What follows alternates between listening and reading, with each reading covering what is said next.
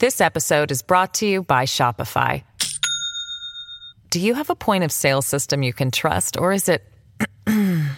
a real POS? You need Shopify for retail. From accepting payments to managing inventory, Shopify POS has everything you need to sell in person.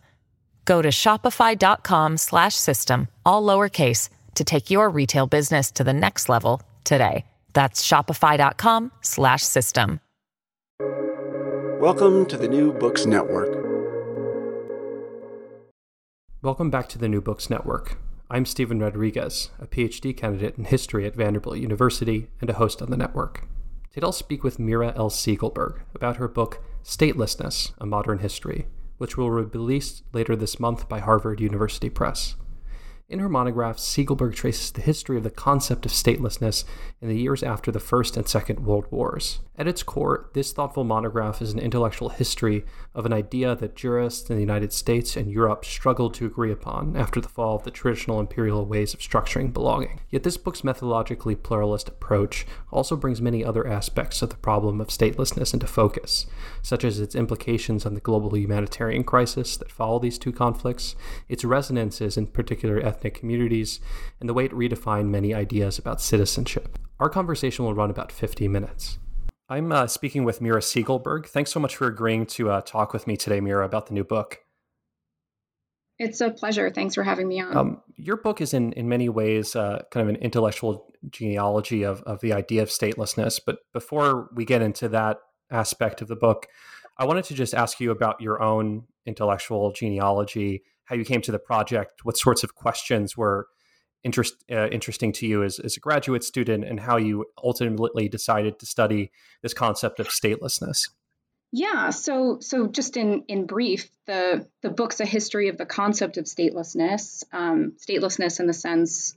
of a person without a national status, um, and I'm interested in the book in understanding the intellectual and conceptual political origins of the legal frameworks that define what it means to be a citizen and also what it means to to not be a citizen, to be a stateless person. Um, but I mean, looking looking way backwards, I I I first became interested, I think, in the intellectual origins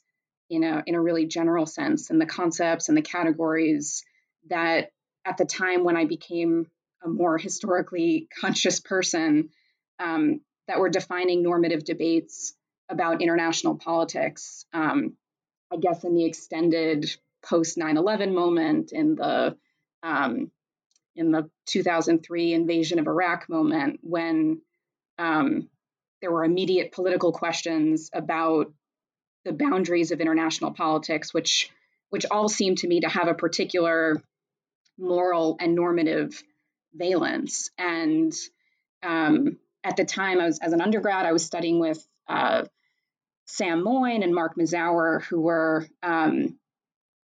developing the innovative approaches to international history, uh, drawing on the methods of intellectual history to explore um, in critical ways these these normative concepts that were defining the way we argue about um, what it means to be a citizen, what it means to be a global citizen, the boundaries of sovereignty um, and international order. So I think I, I started thinking about these questions pretty early on um, in college. And I think, like many people in that extended moment, um, I also became interested in the tension between um, claims about universal rights and human rights um, and the continuing necessity, urgency, power of the state, um, and the tension between the idea that somehow we were getting beyond sovereignty and getting beyond the state, and yet um, the the importance of citizenship still seemed to be quite obvious. So that's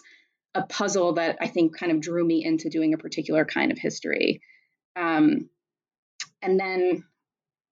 and then I, I started thinking that I might be able to continue working on these themes in some way as a graduate student. I came across uh, work by David Armitage, who described himself as working on international political thought and i said oh maybe i can i can bring together um, my my various questions and curiosities under this kind of broad heading so so I went into graduate school, you know, with not being particularly located in a in a, in a place. Um, I was roughly interested in in the 20th century, um, but interested in in how histories of international law and international political thought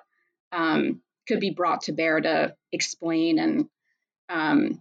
and clarify some of these more conceptual normative debates about about the fundamental concepts of of politics and international politics in particular. Um, when I got to graduate school, uh, I mean, international history had already exploded, um, but I think the project came together, um, like many projects, as a result of reading kind of eclectically, um, readings in in political philosophy and legal theory, um, but also looking very carefully at international histories that were drawing on the history of international organizations like the League of Nations and the history of international law,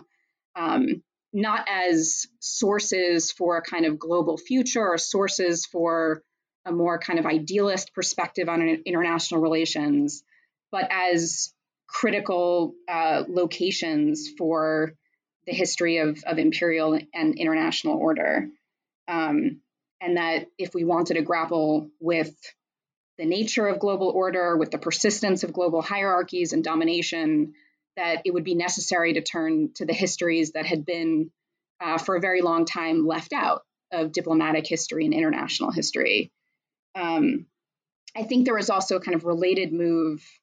um, of, of historians who are working on the contingent emergence of a world of states out of a world of empires. And um, I was lucky to, to work with David Armitage at, at Harvard, who had been working on these questions, but also works by Lauren Benton and Frederick Cooper that made out a world of kind of, at least at the level of normativity of sovereign equality, um, to, to show that that world was was much more recent than than historians had previously thought. Um, and so when I was kind of developing my my research topic, it seemed to me that the problem of mass displacement in the 20th century had to be looked at anew, um, and it had to be looked at from the perspective of how the the entry of mass numbers of people without a national status um, shaped concepts and practices of sovereignty, rights, international authority, um, and that question seemed much more urgent in light of these new this new historiography and these new interpretations. That's that's really helpful to to know about your training because I mean I think the book is is obviously is it, it's hard I think in intellectual history, but you're you're you take a very pluralistic approach, as you kind of mentioned your uh,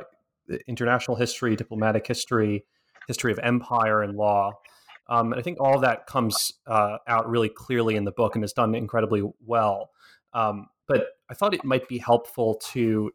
focus on something that intellectual historians like to focus on, which is kind of the genealogy of some of these terms or how they were debated at the time. So just to kind of name a few that that came up as I was reading, you have terms like refugee, emigres, displaced person, exiles, the the Heimatlos. What what were the stakes involved in this kind of variety of terms, and why do you how does statelessness fit into into this uh, the series of terms? How does it differ, or and what were some of the kind of key debates um, during the, this time period that you cover in the book? Yeah, so um, I think one of the vanishing points for the project, um, I mean, the I'd say the a central vanishing point for the project was always the eventual codification um, of the the term statelessness in international conventions. Um, there are two main conventions that define what it means to be a stateless person in in international legal terms. There's a, a convention from 1954 and there's a convention from 1961. Um, and of course, this legal definition always exists um, alongside and in tension with many different ways of, of using the concept of statelessness and invoking it. Um, and just kind of intuitively, we know that we, we can invoke the term statelessness to, to mean a variety of things. It can mean um, groups that don't have a state. Um, it can be a kind of all encompassing term to describe people that that don't belong politically without kind of appealing to a more specific codified legal definition that we find in a treaty. Um, but my uh, my intuition was that by kind of tracing how this term came to be codified in a narrow legal sense, it would shed light on these kind of many different meanings. And in in the process of writing that history, um, I was looking at how actors were making their own definitions and kind of making arguments for um, what it mean what it meant to be a stateless person in contrast to being a refugee, um, and how these more kind of specified legal categories emerged out of um, more literary or other kind of historical ways of describing what it means to not belong. But in the in the course of my research, I found this kind of key moment when uh, legal scholars after the First World War identified the emergence of new vocabularies, new terms in English, in German, in French um, to describe a person without a national status as a kind of key moment of historical transformation. So, um, Staatenlosen, uh, stateless, apatride, apolide, these are terms that that begin to kind of emerge in um, in legal and political writing after the First World War. And it's an actor's category in the sense that I'm not I'm not imposing a definition of statelessness. I'm interested in how these actors were themselves making these distinctions. Um, and and many of them describe this key moment of shift as um, a move away from the concept of Heimatlosen, which had existed already in international thought, um, to to the rise of these new terms, and that that that has a has a as a kind of key pivotal point in the in the post World War One um, uh, pol- rethinking of politics. So so the, the distinction between those terms is, is really central to the story, and um, the the book moves from the period after the First World War um, to the decades after the Second World War. And one of the key developments is the disentangling of the concept of, of being a refugee from the stateless person and how the creation of these two of two separate legal frameworks to define what it means to be a refugee as opposed to a stateless person was um, a, deeply political process, but but one that, in order to make sense of, it's necessary to take into account the much longer history of how these categories were understood, um, but also the history of of legal thought and law in general, um, and how the distinction came to be made between someone who doesn't formally, who still formally retains their national connection, but might need to flee as a result of persecution, which is a core part of the definition in the 1951 Refugee Convention, and then the the codification of what it means to be a stateless person, which means that you don't have a, a national status in a formal sense. And so that that division and that distinction is is just critical to the to the story. And I argue that um,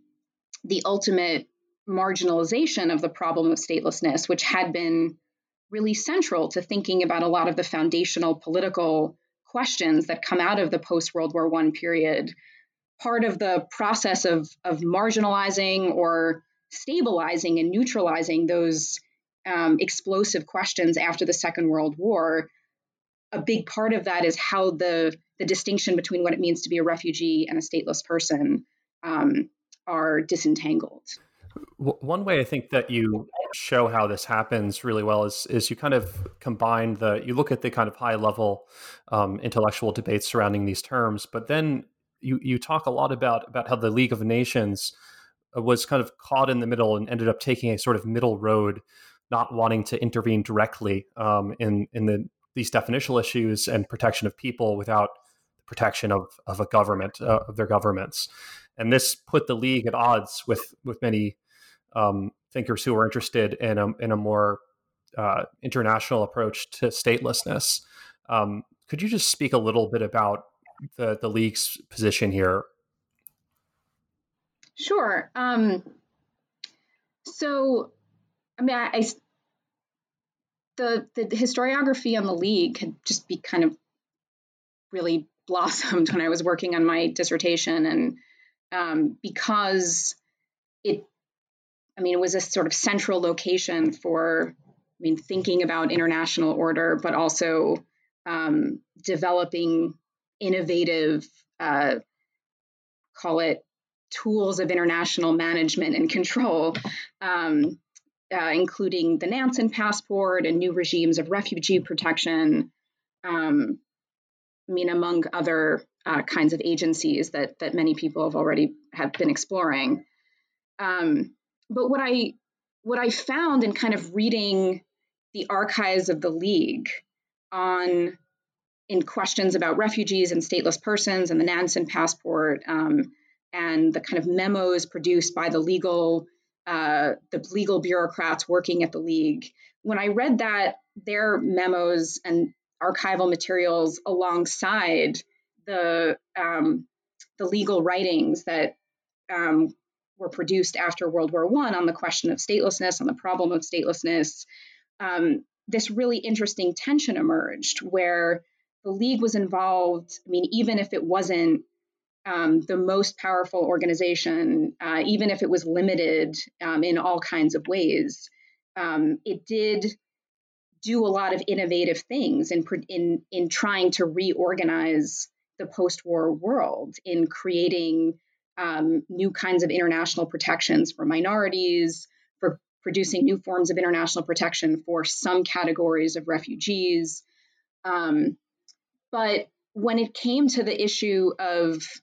dealing with people who had lost their national status because, I mean, mainly because the issues of, of sovereignty were so complex um, with the dissolution of uh, multinational empires and new some new states that were emerging, some new states that didn't manage to emerge, um, and the problem of kind of governing empire and the mandates in general. Uh, the league was quite um, influential and powerful in the production of these new forms of um, of international identification. And yet, when it came to this to the question of statelessness, the league uh, acknowledged and recognized the question as being specifically a challenge to to the boundary it was trying to or the careful boundary that it was trying to maintain between um, the creation of new forms of international authority and the preservation um, of, of sovereign authority, on the other hand. So, um, read alongside the, the legal writings, which all emphasize the fact that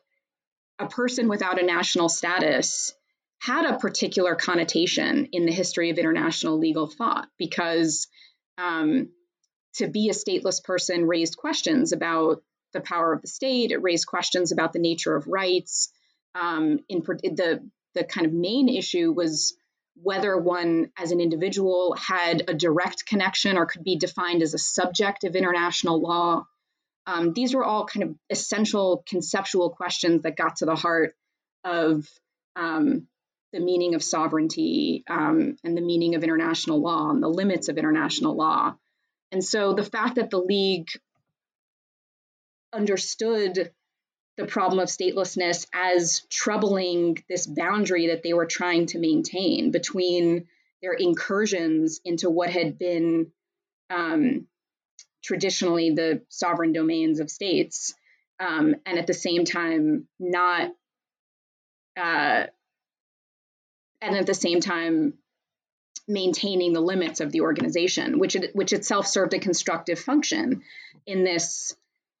flexible, contested moment when the question of what it meant to be a state, how new states emerge, um, what it means to be the subject of a new state. I mean, these are all kind of essential political questions that had existed in, in international thought before, but took on far more um, profound meanings in the post World War I moment. And so the tentativeness of the League when it came to dealing with the problem of statelessness, I thought was was incredibly illuminating. Yeah, I mean, and I think it's it's a excellent way to see you know how the the rubber hits the road with a lot of these issues that had certainly been uh, something discussed by by jurists and, and, legal thinkers, but not yet tested out. Um, I'm wondering though, you know, obviously the, the, the literature on human rights and humanitarianism, one one obvious criticism of that literature is that at times it could impl- it could suggest a, almost a teleology of the triumph of this post-war uh, period of um, or system of global governance and protection of rights. How do you see your book intervening on that literature? Do you see it complicating it, or as a sort of corrective to these overly um, perhaps optimistic uh, views of what happens in the post-war period with the creation of the United Nations, for instance? Mm-hmm. Yeah. So I think I I wouldn't I mean I'd say that it's that my book belongs broadly in this universe that you're describing um, in that by the time I, I came to developing the project um, I was already quite influenced by the more critical histories of, of human rights and humanitarianism, which um, set out to correct, as you describe it, these uh, initially more, call it optimistic, but um, but that looked at the emergence of, of global governance institutions and international institutions as a as a corrective, um, as a as a beneficial and idealistic corrective to um, exclusive forms of, of sovereignty and sovereign control. Um, and this critical liter- literature was interested in in challenging that portrayal by, I mean, either by um, challenging the teleology. So if we think about Sam Moyn's work on human rights, to um, question the idea of writing a, a, history of human rights that that isn't more attentive to um, to contingency and disruption, um, but also the histories of humanitarianism that link up the emergence of um, non state forms of legal and political authority to. Um, to the history of empire um, and to the history of kind of great power control. Um, so call those kind of more realist, realist historical responses to an initially more sanguine, idealistic literature. Um, I think when I started working on the project and as I kind of got into the dissertation and then the book, um, I just became convinced that that the history of international law and the history of international organization was just central to international history, period, um, and that it the work involved wasn't to kind of prove or disprove whether it was a good force or a bad force, but just to understand how it worked in the formation of of the history of international order and also in the history of the of the normative concepts that we've inherited um, and how we debate those concepts concepts like human rights or sovereignty or sovereign equality and self-determination. Um, so i mean broadly i think that's how i think about the book in in relation to that to that literature. But but it is making a, a, a more specific intervention um, in terms of, um, I guess, a more standard story about the post World War II period and um, the emergence of, of individuals as the direct subjects of international law um, and the subjects of human rights. Um, and I see the the periodization that I'm um, presenting in the book and the argument that I'm presenting about how statelessness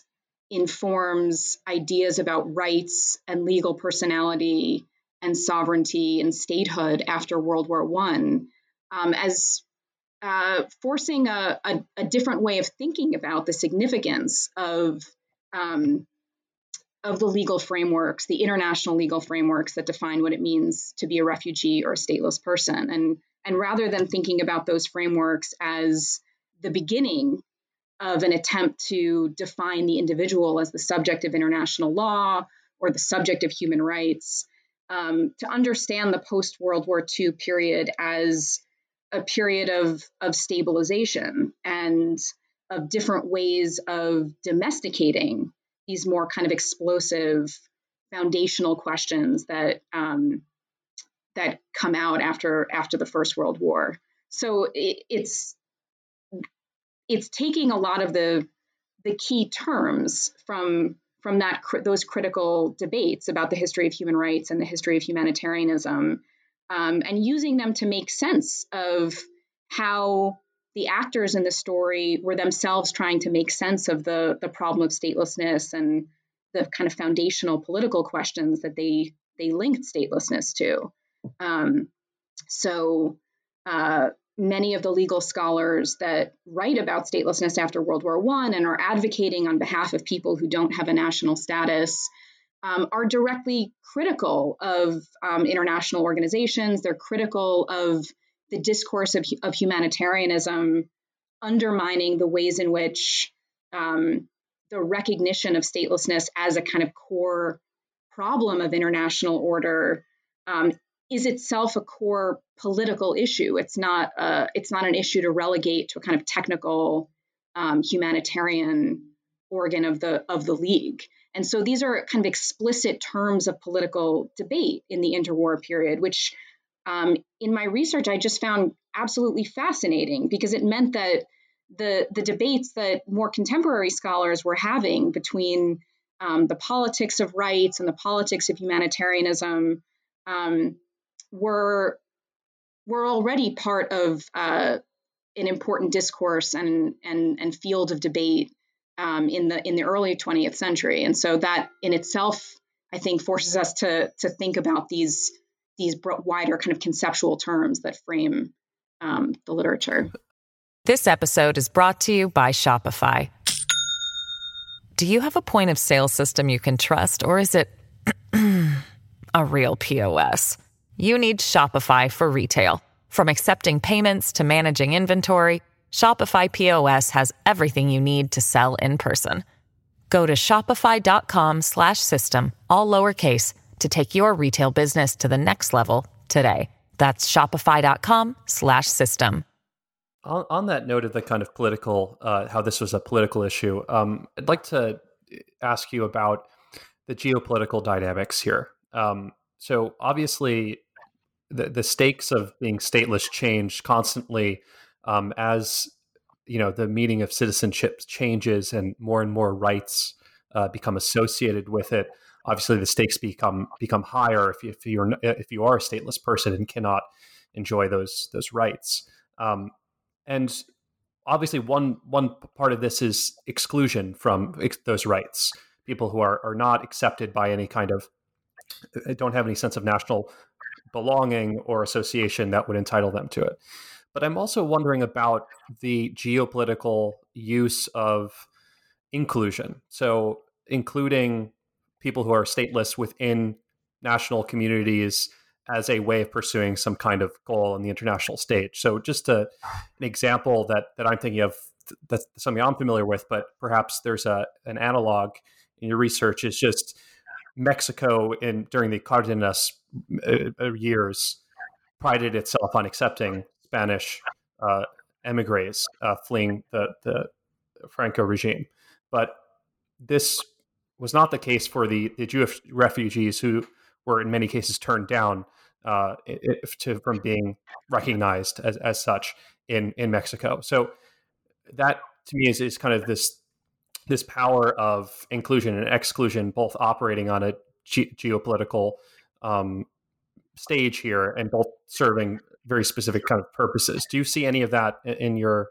uh, book? Yeah, um, I mean, I think the story of nationalization in the 20th century and how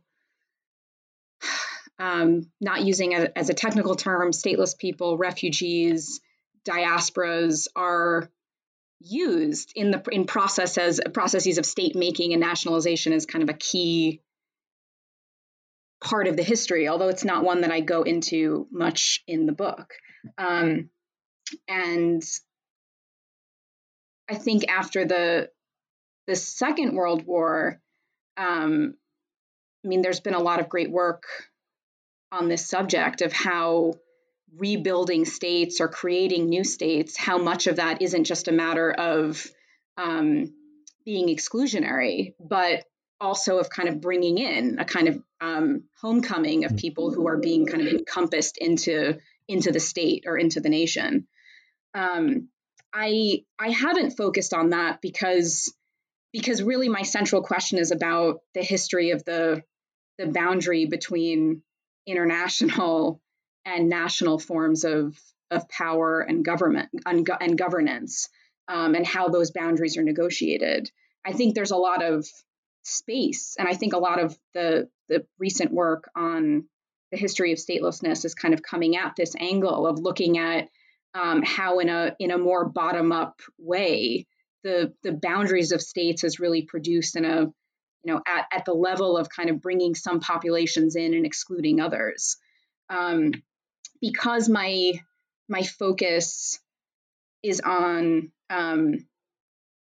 the attempt to kind of define a common term, right? What do states mean? You know, how do, how do we kind of define what it means to be a stateless person in com- in common terms? And that that in itself connects to a, a particular expectation of interstate order. Um, what does it mean for one state to um, accept legislation put forward by another state about how they define their citizens or who's not a citizen. Um, it's automatically an international question. Um, it's really a, a, problem of, I mean, it's a longstanding problem of, of, of international, of comparative law. Um, how does one state kind of understand and interpret and accept how how other states designate their subjects? And of course, there's there's always there's going to, there's bound to be conflicts over those definitions and interpretations. Um, one part of the book deals with the international efforts to to create um, shared agreements on this kind of comparative law question about how states define their subjects and how other states then accept or reject the terms of, of how people are being labeled. Um, I talk about a much longer history of, of geopolitical or international conflicts over how governments or states label their subjects and how when people move around the world those labels are are bound to be contested and and throughout the 19th century and certainly even earlier um, the questions of, of of how one government understands the labeling of another go- of how another government kind of defines and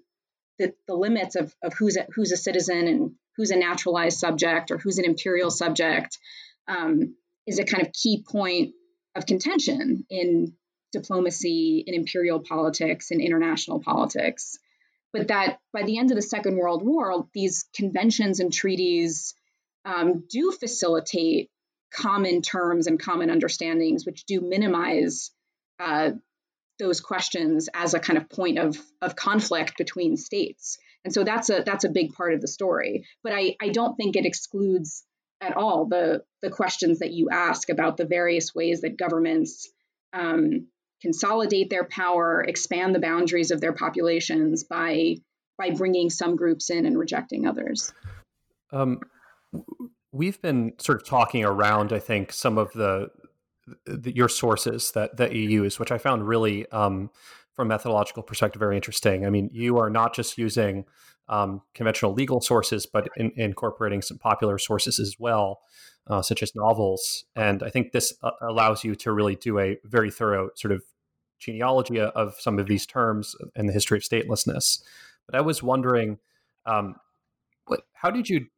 what was it like to kind of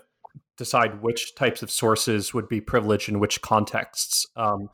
because perhaps maybe there is a inclination, um, at least in doing kind of a traditional legal history, to to go with with high uh, the, the sources from kind of legal theorists and jurists. But you you very nicely weave all of these sources to, together to give us a much richer picture. But I'm wondering what what it was like to do this. Yeah, I mean, there's always the question of selection, um, and even I think historians with the most highly developed methodologies um, will have to admit that there's there's a certain amount of art rather than science to how to what seems to be relevant and what seems to be less relevant. I mean, I'd say that I was um, I had particular particular events and particular cases that emerged out of the out of my out of my reading is really pivotal. Um, so the first chapter really centers around one court case um, in a in an English High Court um, from 1921. But um, as much as I'm trying to reconstruct that case and its reception, um, it's about kind of understanding the terms that the actors were using. And in order to make sense of those terms, I was trying to contextualize their meaning, um, which is, you know, not not in the least a, a method that I adapted from from intellectual history and the history of political thought. So um, the languages that are used, the concepts that are invoked, are invoked for a particular reason, and they have a particular meaning in their time. Um, and to find that meaning, I tried to kind of draw on. I mean, it is an, an eclectic array of sources that that helped me kind of figure out um, uh, what were concepts of statelessness, how were people using this this term in the past, and um, you know maybe it's a little bit more promiscuous than some more orthodox ways of doing the history of political thought because I am drawing on um, a variety of cultural sources to to help make sense of it. Um, but I wanted to understand why why in the the legal literature um, after World War One, the idea that there was something new about statelessness after the war, um, and one of the first sources that I came across is a, a treatise on the legal status of stateless persons by um, a, a, legal scholar called I.G. Lipovano, um, who refers to statelessness as the the question of questions. Um, it's the question of questions because it gets at this kind of core issue of um, what it means to be the subject of law, um, what legal personality means, and whether an individual, in the absence of the kind of mediating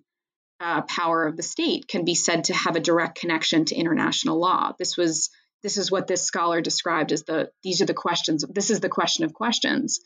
But but to make sense of that framing i needed to look back um, to to earlier legal treatises um, and then to kind of broader source base from from newspapers and and from novels as you say that that mention this idea of the the person of no nationality um, uh, the the concept of the man without a country is this kind of key literary device that comes comes up again and again in a variety of places. So there just is an element of of detective work, which really ends up being the most fun part of the project of um, tracing footnotes, um, having intuitions about uh, literary sources that might be relevant, um, and then kind of tracing the references that come that come out of the kind of key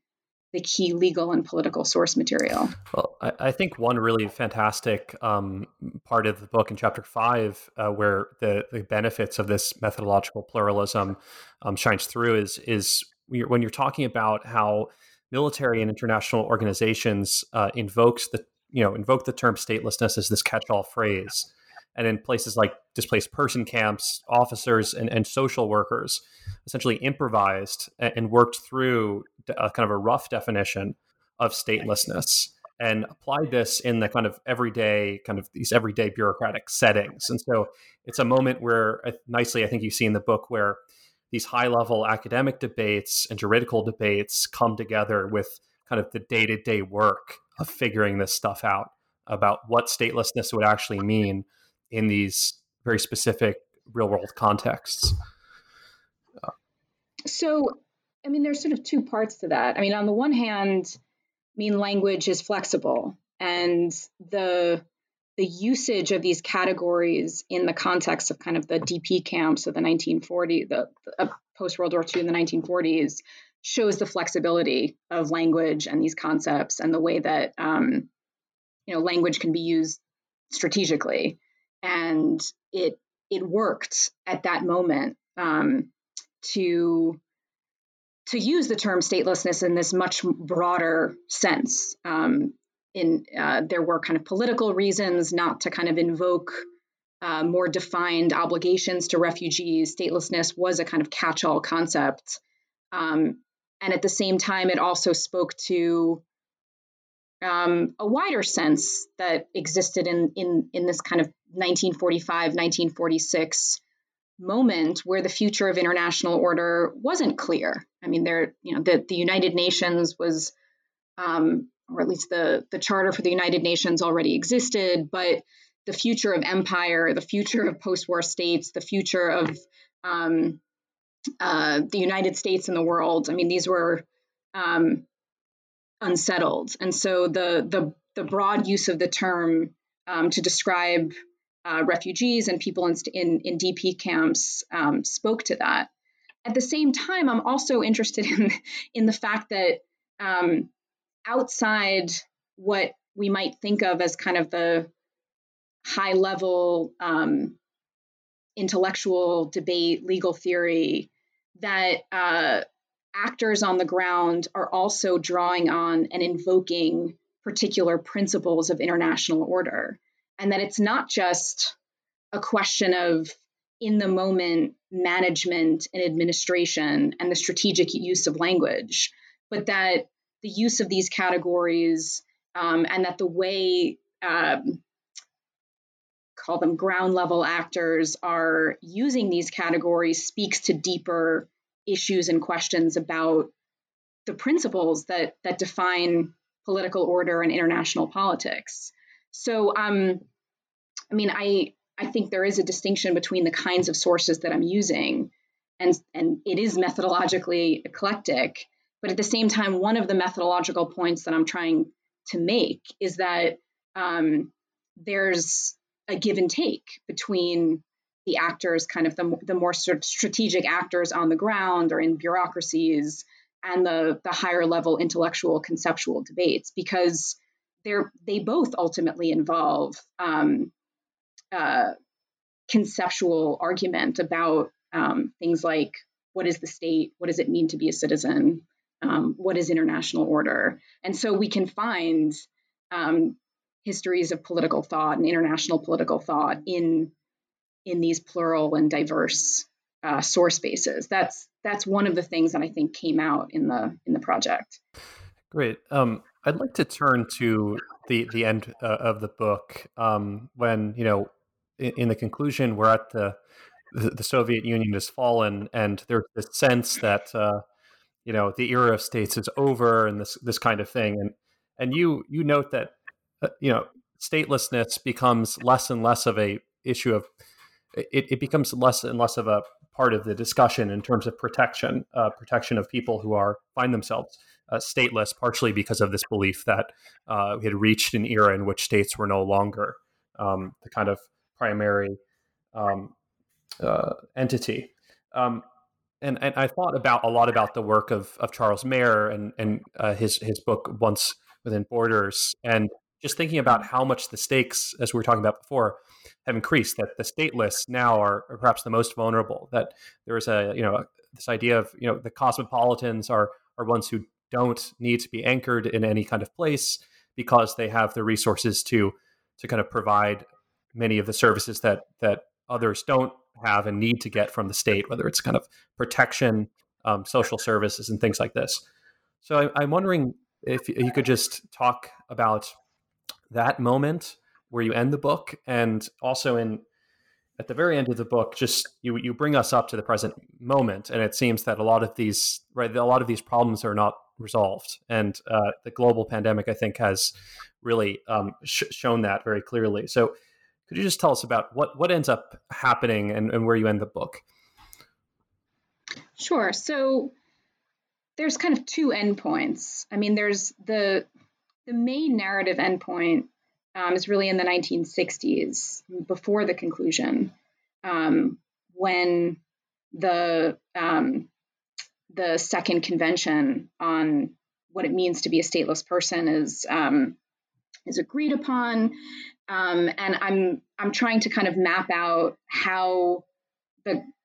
the creation of these conventions and the codification of, of what it means to be a stateless person um, is actually really important to understanding how the the borders of kind of post-war, post-imperial states are created. Um, and one of the things I'm arguing is that we really need to kind of trace the history of, of legal thought to make sense of the, the meaning of those conventions and to explain um, this phenomenon, which is kind of a key part of the, the literature on statelessness today, which is why does it become such a, a marginal issue? Um, it, you know, the, the 1940s and the, the, the post-war period is supposedly the moment when um, refugees and stateless persons become um, the subjects of international law. Um, but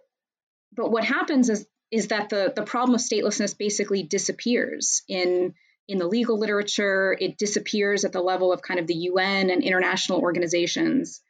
Um, and one of the things I'm trying to show is that the its disappearance isn't accidental. Its disappearance is is is connected to the ways that the new boundaries of states are are legitimated and justified in the post-war era and that the w- ways of thinking about the problem of statelessness as a problem not just of, of being a stateless person i mean that it's a that it's a, a, a terrible predicament um, but that it's a pro it's a collective problem. Um, it's a collective disorder that requires um, collective solutions. And that that moment of conceptualizing the problem of, of statelessness in these terms um, goes away, and that marginalization is is is profoundly connected to how the category is eventually codified in these treaties, and how that facilitates a kind of neutralization and domestication of the borders of of belonging.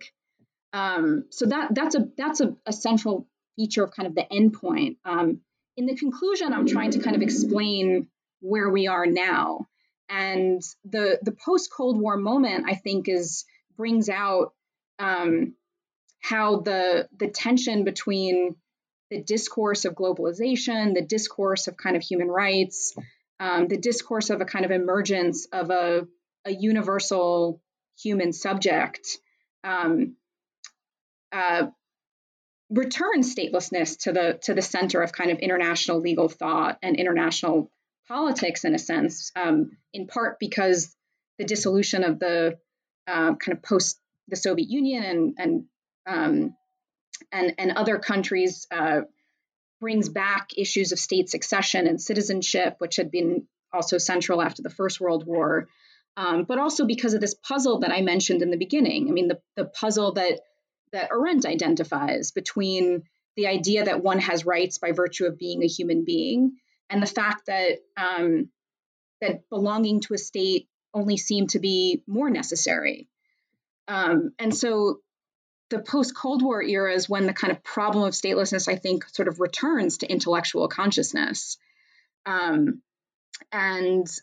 the book is trying to kind of explain the the limits of how people understand that return. Um, in terms of kind of bringing it up to the to the present, I mean, it's it's inevitable that you, when you start a project, it's it's go- you're going to be living through a very different moment from the one that you started with, and I think that's true for me, and it's it's probably true for for everyone who's who's just finished a book. Um, the the world has has changed dramatically. Um, and I, I, if there is a kind of normative point that I'm trying to make in in the conclusion, it's that um, there are no kind of automatic and clear resources and um, that we can draw on from from the earlier periods in the 20th century to apply to the accelerating crisis of um, mass migration, climate migration, um, but that we need to understand how a lot of the foundational questions and issues were stabilized and shut down in the post World War II period as a feature of the creation of the post war international order. um, and that we're inevitably going to have to face the more foundational questions about what it means to be a state, the foundations of states, um, what it means to belong to a state, that we're inevitably going to have to go back to those foundational questions. So, if there is a project of recovery, it's to kind of recover the ways that um, that a variety of, of, of, of actors and institutions were involved in the shaping of this category and the shaping of the kind of boundaries of international order that in some ways um, pushed aside the the foundational questions of, of of political order that I think the problem of statelessness intrinsically intrinsically introduces. So um, I'm trying to kind of get us back to that point, but of course in like a very his, a highly contextualized, historicized narrative. Great. Um, we just have a few minutes left, so what I'd like to just ask, um, uh, as is kind of customary here, about what you're currently uh, working on. I know you just uh, finished the book or just just released, but um, what what is the next project, and and does it does it follow from this, or are you are you doing something uh, different? Um, I mean, I have two two kind of related projects that that both come out of the the research that I did for the book. Um, an important part of the the story is the the history of this concept of of legal personality and and what it means to be the subject of law and how the idea of being the subject of law changes a great deal. Um, and one of the things I'm trying to argue is that that transformation is pivotal to understanding the history of international order. It's why the history of political thought and intellectual history is central to how we do the history of, of international order. And um, so that kind of got me more interested in the history of this uh, idea of kind of legal personality and corporate personality. Um, and so I'm I'm exploring a history of the the concept of kind of corporate personhood from the the 19th century onwards um, as part of the the interest my interest in the history of of legal thought. Um, I didn't I didn't start out per se interested in the history of of migration, um, but I inevitably became caught up in it in in writing this book. It was impossible not to. So the other project that I'm I'm pursuing um, is about the kind of twinned and histories of, of international law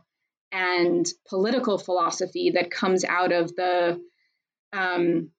mass migration uh, in the um, in the late 19th century and the kind of twin developments of these two genealogies or two different kind of traditions or approaches to thinking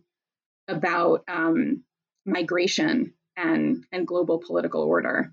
So, so both certainly came out of the book um, and are connected to earlier questions, but also just kind of came out of uh, new directions that just arose in the course of writing. That sounds like a, some really fascinating uh, projects. Um, but we're out of time, so I just wanted to thank you again um, for for chatting. Um, it's very, I feel like I learned a lot and enjoyed discussing some of the ideas. And uh, take care. Thanks so much, Stephen.